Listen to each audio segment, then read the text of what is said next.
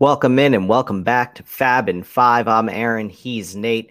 We're already in the month of May. We've given you five minutes of FAAB advice every single Sunday through April. We're going to roll this, keep it going all the way throughout the season. So sit tight. We're not going to waste any more of your time.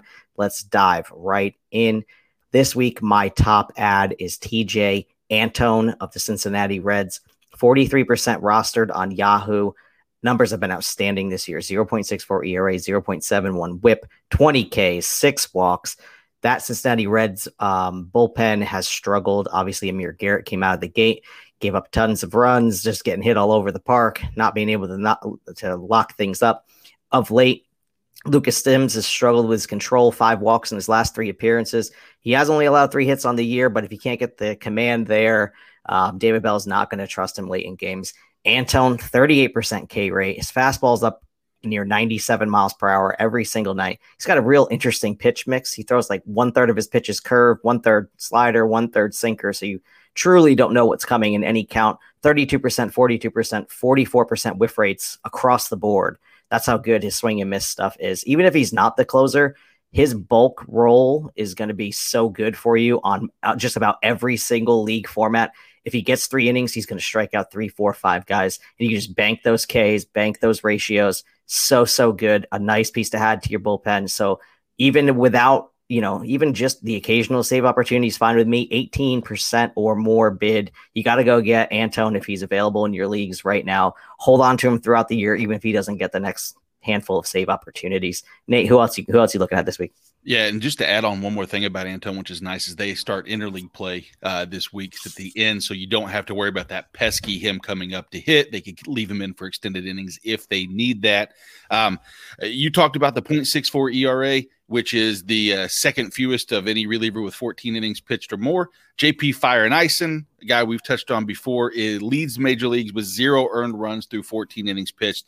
He's not rostered on, on any pretty much landscape this week unfortunately, I think he's probably going to be, and he's going to kill, eh, hurt somebody's bids because you're only going to probably bid a dollar or two. He might be a three dollar bid, so he's going to be very easy to get, and I think he's going to be very valuable. What he's done so far is he's added that third pitch. He's come on. He's really progressed, and he's taken on that eighth inning role, even over Devin Williams. Um, so that righty lefty split versus the uh, change that I was talking about that he incorporated, no one's got a hit on it yet. So it is successful. He has amazing vertical movement on that fastball, which is uh, there's only one person that's close to him. That's James Karinchak. He leads baseball in that. That changeup again that I talked about is uh, producing a 60% whiff rate. Um, the reason I hark, you know, keep harping on that is the fact that that's what he is basically contributing to his success. Um, He's one of only three who hasn't allowed a, a home run on the season. All these things lead into Milwaukee playing seven games on the week. They have the most injuries in baseball. He's going to be leaned heavily on, and he's going to be able to be a ratio builder. And at this point in the game, we could all use those.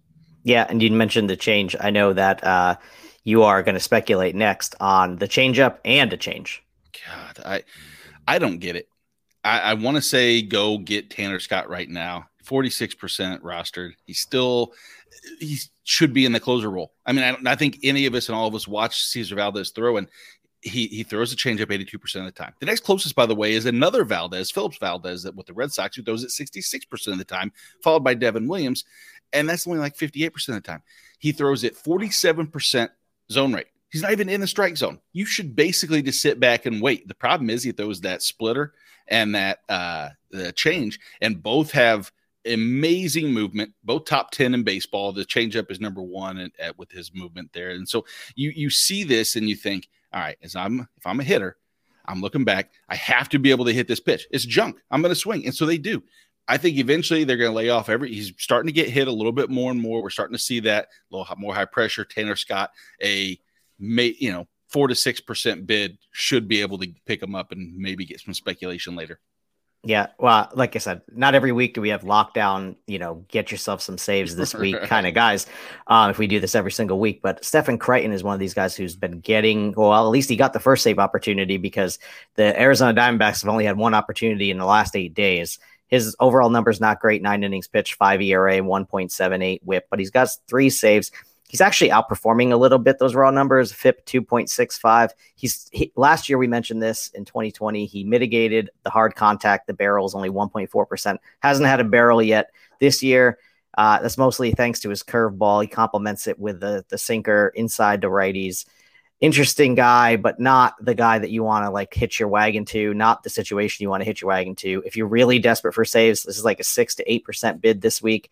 Uh, low expectations, and get ready to cut him when uh, the next guy gets the save in Arizona because he's not long for the job for sure. So uh, that's what we got for you this week. So go out there, place your bids. Hope you win them all by one dollar.